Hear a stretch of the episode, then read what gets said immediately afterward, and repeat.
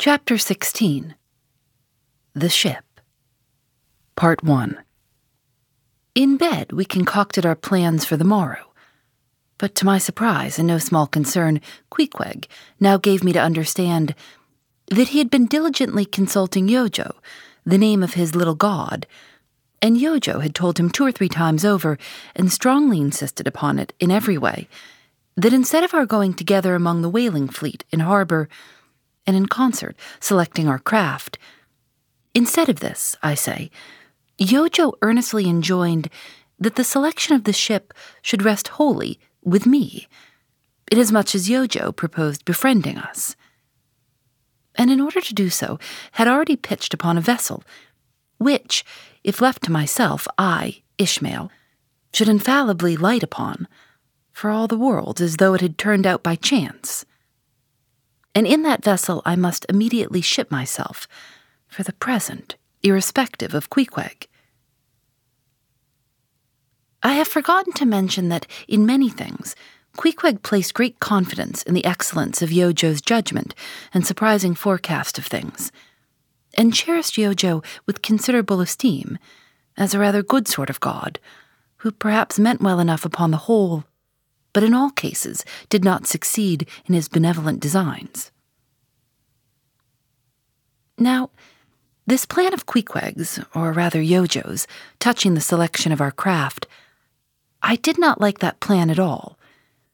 I had not a little relied upon Queequeg's sagacity to point out the whaler best fitted to carry us and our fortune securely. But as all my remonstrances produced no effect upon Queequeg, I was obliged to acquiesce, and accordingly prepared to set about this business with a determined, rushing sort of energy and vigor that should quickly settle that trifling little affair. Next morning early, leaving Queequeg, shut up with Yojo in our little bedroom, for it seemed that it was some sort of Lent or Ramadan, or day of fasting, humiliation, and prayer with Queequeg and Yojo that day. How it was I never could find out, for though I applied myself to it several times, I never could master his liturgies and articles. Leaving Queequeg, then, fasting on his tomahawk pipe, and Yojo warming himself at his sacrificial fire of shavings, I sallied out among the shipping. After much prolonged sauntering and many random inquiries, I learned that there were three ships up for three years' voyages the Devil Dam, the Titbit, and the Pequod. Devil Dam, I do not know the origin of. Titbit is obvious. Pequod, you will no doubt remember, was the name of a celebrated tribe of Massachusetts Indians, now extinct. I peered in pride about the Devil Dam. From her, I hopped over to the Titbit, and finally, going on board the Pequod, looked around her for a moment, and then decided that this was the very ship for us. You may have seen many a quaint craft in your day, for aught I know square toed luggers, mountainous Japanese junks, butterbox galliots, and what not. But take my word for it, you never saw such a rare old craft as the same rare old Pequod. She was a ship of the old school, rather small, if anything, with an old fashioned, claw footed look about her.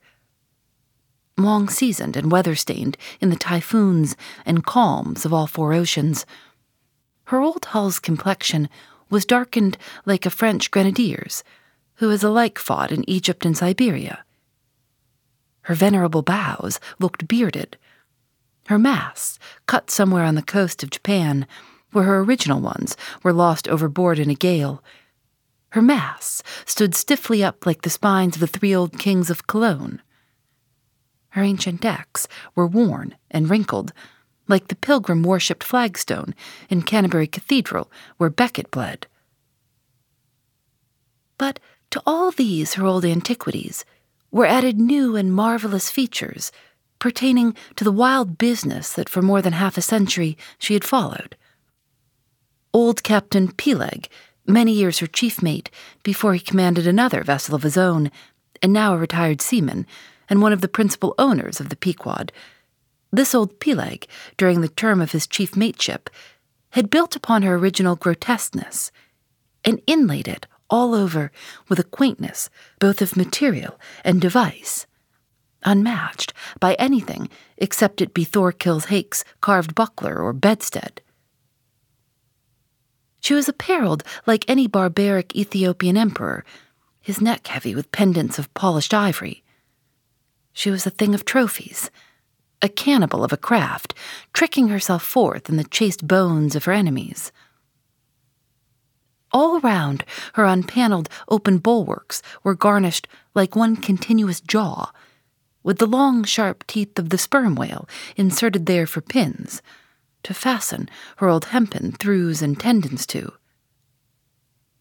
These throughs ran not through base blocks of landwood, but deftly travelled over sheaves of sea ivory.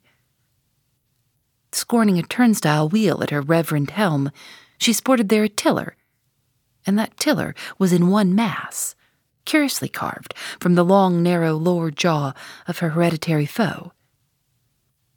The helmsman who steered by that tiller in a tempest felt like the Tartar when he holds back his fiery steed by clutching its jaw. A noble craft, but somehow a most melancholy. All noble things are touched with that.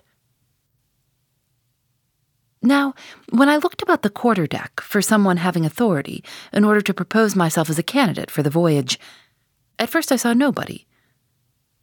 But I could not well overlook a strange sort of tent, or rather wigwam, pitched a little behind the mainmast. It seemed only a temporary erection used in port. It was of a conical shape, some ten feet high, consisting of the long, huge slabs of limber, black bone taken from the middle and highest part of the jaws of the right whale. Planted with their broad ends on the deck, a circle of these slabs laced together mutually sloped towards each other, and at the apex united in a tufted point, where the loose hairy fibers waved to and fro like the topknot on some old Potawatomi's head triangular opening faced towards the bows of the ship so that the insider commanded a complete view forward. And half concealed in this queer tenement, I at length found one who by his aspect seemed to have authority, and who, it being noon and the ship's work suspended, was now enjoying respite from the burden of command. He was seated on an old fashioned oaken chair, wriggling all over with curious carving and the bottom of which was formed of a stout interlacing of the same elastic stuff of which the wigwam was constructed. There was nothing so very particular, perhaps, about the appearance of the elderly man I saw. He was brown and brawny, like most old seamen, and heavily rolled up in blue pilot cloth, cut in the Quaker style. Only there was a fine and almost microscopic network of the minutest wrinkles interlacing round his eyes, which must have arisen from his continual sailings in many hard gales, and always looking to windward. For this causes the muscles about the eyes to become pursed together. Such eye wrinkles are very effectual in a scowl. Is this the captain of the Pequod? said I, advancing to the door of the tent. Supposing it be the captain of the Pequod, what dost thou want of him? he demanded. I was thinking of shipping. Thou wast, wast thou? I see thou art no Nantucketer. Ever been in a stove boat? No, sir, I never have. Dost know anything at all about whaling? I dare say, eh? Nothing, sir, but I have no doubt I shall soon learn. I've been several voyages in the merchant service, and I think that. Merchant service be damned. Talk not that lingo to me. Dost see that leg? I'll take that leg away from thy stern, if ever thou talkest of the merchant service to me again. Merchant service indeed. I suppose now you feel considerable proud of having served in those merchant ships. But flukes. Man, what makes thee want to go a whaling, eh? It looks a little suspicious, don't it? Hast not been a pirate, hast thou? Didst not rob thy last captain, didst thou? Dost not think of murdering the officers when thou gettest to sea? I protested my innocence of these things. I saw that under the mask of these half humorous innuendos, this old seaman, as an insulated, Quakerish Nantucketer, was full of his insular prejudices, and rather distrustful of all aliens, unless they hailed from Cape Cod or the Vineyard. But what takes thee a whaling? I want to know that before I think of shipping ye. Well, sir, I want to see what whaling is. I want to see the world. Want to see what whaling is? Have you clapped eye on Captain Ahab? Who is Captain Ahab, sir? Aye, I thought so. Captain Ahab is the captain of this ship.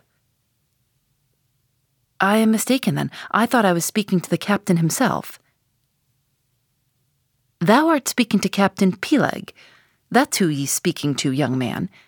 It belongs to me and Captain Bildad to see the Pequod fitted out for the voyage, and supplied with all her needs, including crew. We are part owners and agents. But as I was going to say, if thou wantest to know what whaling is, as thou tellest ye do, I can put ye in a way of finding it out before ye bind yourself to it, past backing out. Clap eye on Captain Ahab, young man, and thou wilt find that he has only one leg. What do you mean, sir? Was the other one lost by a whale? Lost by a whale? Young man, come nearer to me. It was devoured, chewed up, crunched by the monstrous Parmacetty that ever chipped a boat.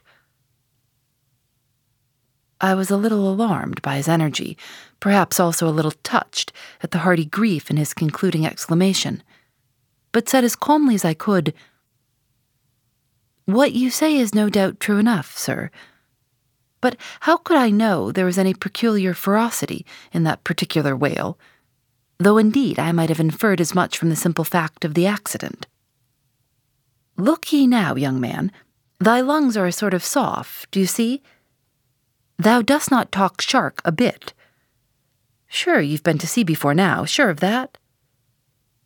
Sir, said I, I thought I told you that I had been four voyages in the merchant.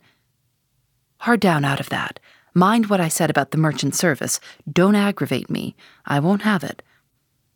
But let us understand each other. I have given thee a hint about what whaling is. Do ye yet feel inclined for it? I do, sir. Very good. Now, art thou the man to pitch a harpoon down a live whale's throat and then jump after it? Answer quick. I am, sir, if it should be positively indispensable to do so. Not to be got rid of, that is, which I don't take to be the fact. Good again. Now then, Thou not only wantest to go a whaling, to find out by experience what whaling is, but ye also want to go in order to see the world. Was not that what ye said? I thought so. Well, then, just step forward there and take a peep over the weather bow, and then back to me and tell me what ye see there. For a moment, I stood a little puzzled by this curious request, not knowing exactly how to take it, whether humorously or in earnest. But concentrating all his crow's feet into one scowl, Captain Peleg started me on the errand. Going forward and glancing over the weather bow, I perceived that the ship swinging to her anchor with the flood tide was now obliquely pointing towards the open ocean. The prospect was unlimited, but exceedingly monotonous and forbidding, not the slightest variety that I could see. Well, What's the report? said Peleg, when I came back. What did ye see? Not much, I replied. Nothing but water. Considerable horizon, though, and there's a squall coming up, I think. Well, what dost thou think then of seeing the world? Do ye wish to go round Cape Horn to see any more of it, eh? Can't you see the world where you stand? I was a little staggered. But go a whaling I must, and I would, and the Pequod was as good a ship as any. I thought the best, and all this I now repeated to Peleg. Seeing me so determined, he expressed his willingness to ship me. And thou mayest as well sign the papers right off, he added. Come along with ye. And so saying, he led the way below deck into the cabin.